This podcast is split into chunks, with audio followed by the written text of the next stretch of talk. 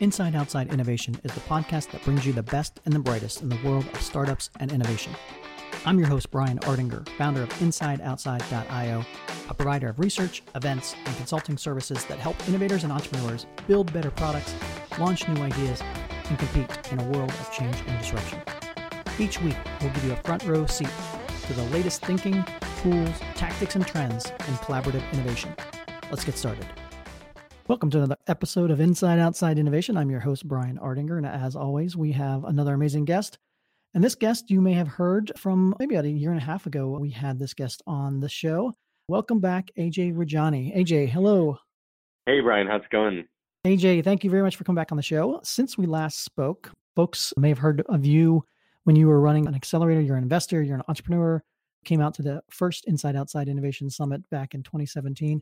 And you've always been out there on the edge doing some interesting things. So I wanted to have you back on the show, specifically to talk about a new article you published in Medium. And the title was Navigating the Shift to a Portfolio Career and How We Should Think About Our Professional Identities When They're Designed to Change. And if you listen to the show, you know we've been talking a lot more about the world of work and how our individuals navigating this world of work. And I thought it was a really great piece to bring you back on, talk a little bit more about that. So welcome to the show. Thanks, Brian. Looking forward to sharing, you know, my thoughts on that topic and, and hearing yours, and hopefully just, you know, continue the conversation forward for the world at large. Let's bring our audience up to speed about where you've been in the last six months or so. You have a new company called Mural. Let's first talk a little bit about that. There's a thread here. When we first spoke, and I was at that point running an accelerator, all digital, remote, global accelerator that was really focused on helping individual people before they start a company, take an idea and turn it into an experiment. And so, you know, the real thesis behind Next was the name of that accelerator, is that there's an emerging trend of experimentation amongst our young minds and anyone essentially with some capacity for knowledge work to run these experimental sprints. And in the process of doing that, we kind of started learning a bunch of interesting things about really how work was being done and how people were thinking about their careers. As part of that accelerator, we started building a lot of our own software that would help the people we work with, and we would work with an increasing number of people as the software grew, you know, do a couple things. One was just launch ideas more quickly, and two is communicate better with the people they're working on those ideas with. And so those people would range from true co-founders to kind of like contractors and collaborators all the way to mentors. And what kept coming up, what we kept seeing is that everything that people are doing and sharing with each other is now in the cloud. It's in a Google Doc. It's in a, you know, Microsoft three sixty-five doc. It's a deck that you're hosting on Dropbox or DocSend, whatever it might be. It's a video or a podcast. All of this work is in the cloud, and we are each becoming increasingly more prolific as the software becomes more usable to us. Like, all of us are creating tons of work assets as we work on tons and tons of new ideas, as we work on side projects, on full-time um, opportunities, as we're switching jobs more frequently. So there's just this massive proliferation of work assets, and they become really easy to share through the cloud. And so we thought about, what if we built a product that did two things for people? One, for folks who don't traditionally have portfolios, right? So traditionally you'd find a photographer or maybe a graphic designer would actively maintain a portfolio. We wanted to see that idea of a portfolio exists for everybody. So make it really easy for product managers, growth marketers, entrepreneurs, people who wear a bunch of different hats to create portfolios of work just by linking out to all these different documents and assets they have in the cloud. And then two, because we've become so much more prolific and because we all are kind of engaged in these portfolio careers, which obviously we're going to chat about, um, make it easy for you to curate different versions of yourself so that you're not just flooding each audience, each person you might work with, each job you're applying for, each client you're vying for a gig for,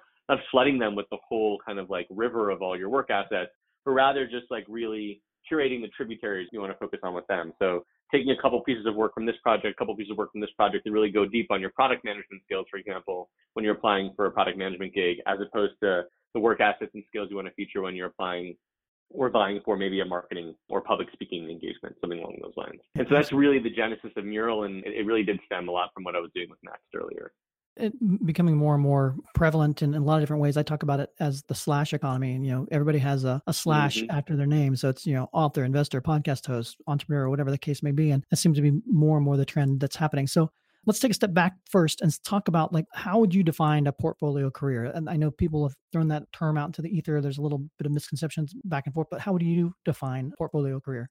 You know, I think my definition from a portfolio career really stems from my personal experience and foray into it. And so for me, what it means is that you're emphasizing things like passion, curiosity, and self-actualization usually at the expense of security, and in many times your probability adjusted earnings, right? So you're taking what was typically, or in, you know, previously kind of this replicable trajectory of like, hey, I'm this type of person, I'm going to follow this type of path, and I'm going to get to this clear goal or end game in mind.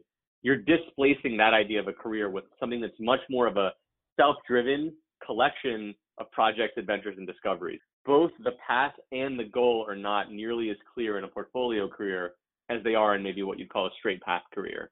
But it's almost defined in that sense by what it isn't. Because it is not one of those things, it starts to take these characteristics of something that looks a lot more like a portfolio. And then often, you know, to get out of the abstract, try to give a couple examples of the types of careers that might typically be described now as portfolios. One is a really obvious one. It's the example I just recited. It's my personal example, but you're someone who wears multiple hats. Right. You are sometimes a product manager. You are sometimes a growth marketer, and you do coaching, advising, teaching, investing on the side, right? That's a really typical example. Another one that I think is really common, but maybe it doesn't get the kind of portfolio treatment that it really should. And that's not like a value judgment. It's like, I think you'll do a better job at this career if you think about it as a portfolio, but you wear one hat. You're really good at maybe one, maybe two specific things. So you've got that one hat, but you do it in multiple contexts.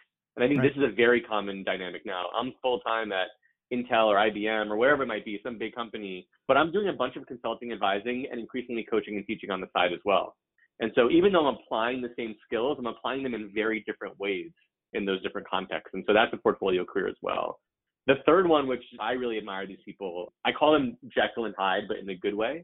You know, let's say you're a copywriter by day, but by night, uh, what really drives you is animal activism.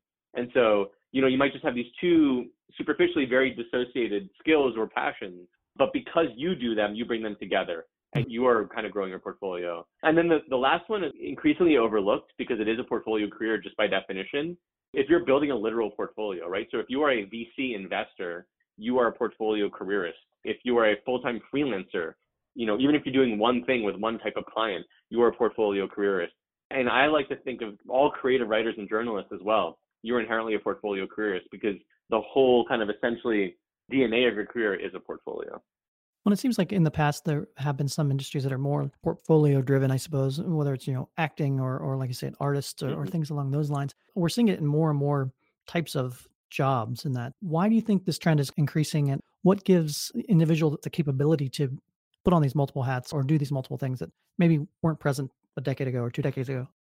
Yeah, that's a really good question. I think there are a lot of people who've written and thought about this even more deeply than I have.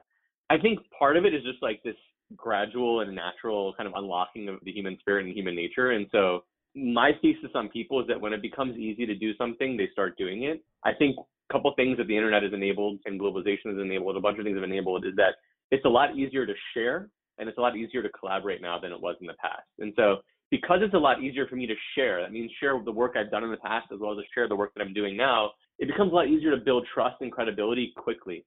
If you're looking to contract someone for a four-week project, you don't really want to take time to get to know them over four weeks when the project itself can only last four weeks. So getting to a place where the internet makes it easy to share the work and the credibility and the evidence that I'm the right person for this gig unlocks these kind of like short-term gigs and this labor mobility that you haven't typically seen in, in knowledge work in the past, but you're starting to see now. And so I think that's one part of it. And the second part of it is easier to collaborate now as well. You just don't need to be in the same space as often. You don't need to have as much physical time as often. And I think you don't need to be as concerned about people's intent and people's reliability because there's all this software that can regulate who can have access to what information, what email addresses have permissions to view which domains and which, you know, which silos information as well. That because a lot of that can be automated now, collaboration across countries, across companies, across teams has become a lot easier. And so I think that's been the second big thing. And the third one, which, which I didn't foreshadow, but it's just, it's become easier to learn, right? So yeah. With boot camps, with MOOCs, with access to information, education kind of like increasing, especially in this continuing education format after your typical higher learning format, it just becomes easier for people to add new skills and evolve their career over time, evolve their skills over time. Well, it actually goes beyond that from the standpoint of not only can you learn new skills, but you can actually have the technology tools to actually implement those things that you may not have had in the past. Yeah, that'd be great. Exactly. Yeah. Yeah, even in the fact that the tool that you're building with Mural provides the, the layperson, so to speak, to be able to communicate or act differently or create new things that wouldn't previously be possible without technology. Mm-hmm. That's absolutely right. And so creating a mural is as easy as copying and pasting U R Ls and ordering them and telling the right story with them and, and curating them into different collections. So it involves very little technical know-how, even far less than, you know, something like a Squarespace or a WordPress. So can you give me maybe some examples of some people, either professional that are well-known or whatever, that may be embracing this portfolio career and doing it really well? I think a big trend we're seeing is that knowledge work, right? If you think about a knowledge work, whether it's a someone who's who's a copywriter, someone who's a analyst, someone who's a growth marketer or a product manager, if you were to turn that person into a business, they would be a service business, right? I'm in the business of providing growth marketing services. I'm in the business of providing product management services to X Y Z types of clients. But I think the real paradigm shift we're starting to see is that those people are becoming blended product and service businesses because they're really nailing down their methodology. Hmm. How do they uniquely approach their work versus somebody else? What are the examples of that methodology being applied well? And the most important part is, like, what is the systematic framework and templates I'm using to deliver that methodology to those types of clients in that context, right? And so when you get to a point where someone is pitching not only this is the work I've done and this is how I do it, but like this is the set of resources, this is a set of templates, this is the set of like cohort analysis, like spreadsheets. Again, you know, these could be spreadsheet right. templates, Google Doc templates, deck templates, podcast templates, right? Start to see, you know, these, these individual knowledge workers or contributors start to really productize the service that they provide. I think that starts to unlock a couple things. One is that they win their individual clients, right? The, the entrepreneurial clients they're pursuing as consultants and freelancers, they win those clients a lot more quickly because that level of trust and credibility is a lot more firm, and, and a level of fit to know that you're the right person for me. And I think the second thing you start to see is that they become product businesses themselves, right? They are the types of people who are going to start newsletters that people pay for to follow. They're the types of people who are going to roll out courses or make, you know, their Airtable templates, their their product spec templates, actual commercial items in the marketplace. And I think that's like really been one of the biggest paradigm shifts that we've seen is typically service professionals productizing what they do, either as like a top of the funnel, this is how I win your attention, you want to work with me, or B, that might become my business itself, is really marketing those products themselves. The final thing I want to talk about is, so we have a lot of people in our audience that are corporate innovators. They sometimes they have some slash hats, sometimes they don't, but they're increasingly getting pushed to do more different things that would more in effect come a portfolio career in that. What are some ideas or tactics or things that you've seen well to help a person in that shoe become more of a portfolio type of person moving forward? Yeah, I really do think that's a great point. I think I, I really would imagine that they have, there's tons of, of skills, know-how, experience, and real value that's kind of like locked there. And so to unlock it, I really recommend that people start curating examples of their best work. And so, you know, I created Mural not because I wanted to create a software product, but because I thought this was the most important behavior to take someone who's not a portfolio careerist, let's call that, right now, and get them there. Mm-hmm. We've had so many of our users, they'll they work at Amazon, they work at Ogilvy, they work at these big quintessential, you know, multinational corporations, and they think about themselves as that. And then they create a mural, so they choose five or six work assets that really demonstrate to somebody what they're good at, what they've done in the past, and what they want to do next, right? And once they have those set of work assets, they will start describing themselves as, I'm X Y Z at Amazon or X Y Z at Intel, but I'm also work with startups and, and nonprofits on X Y Z. And just having that portfolio makes you capable, opens up that kind of conversation for you. And so I think that's a really important process for people to get to, because it helps them figure out, what am I really good at? What do I know I can do again, right? What have I done in the past that I know I can replicate for the right client? Which ones do I feel the most confident in expressing that about, right? Which types of experiences and skills do I feel most confident in expressing through my work that I could do it again? And the fourth is, like, what am I comfortable sharing versus not? And I think that's a big concern for a lot of folks who've been inside these silos is, like, how much of this is okay to take outside of my company versus keep in? And so going through that process while you create your mural is really important. And we've also created a bunch of tools to make it easy to limit who can see what, right? Not just like choosing which assets to highlight, but if there's this product spec you wrote that you only want to make available to one person for one week or one month, you can make that happen really easily on Mural. I suppose that's even more appropriate in those, well, I think you called them the Jekyll and Hyde type of scenario where you maybe you have a core skill set in your professional life, so to speak, but have a, a lot of stuff that you bring to political side of things or something where you don't necessarily want to mix and match what you're doing at, at your day job, so to speak, and having the ability to tell those stories uniquely and give a person yet a, still a full picture of who you are is pretty important. That, that's exactly right. Excellent. Well, A J, I appreciate you coming back on the show to talk a little bit more about this. It's a fascinating trend, fascinating topic, and I'm sure we'll talk about it more in the future. If somebody wants to find out more about yourself or Mural, what's the best way to do that? The U R L is muralapp, M U R A L A P P dot I O, muralapp dot I O. All you have to do is, you know, backslash Ajay Rajani, A J A Y R A J A N I, muralapp dot I O slash Ajay Rajani to learn a ton about my work. I'm very transparent. And you'll also be able to contact me directly through there as well. A J, I appreciate you being on the show. Thanks very much for being on Inside Outside Innovation, and look forward to talking to you again soon. Thanks, Brian. Take care. That's it for another episode of Inside Outside Innovation. If you want to learn more about our team, our content, our services, check out inside outside dot I O or follow us on Twitter at the I O Podcast or at Ardinger. Until next time, go out and innovate.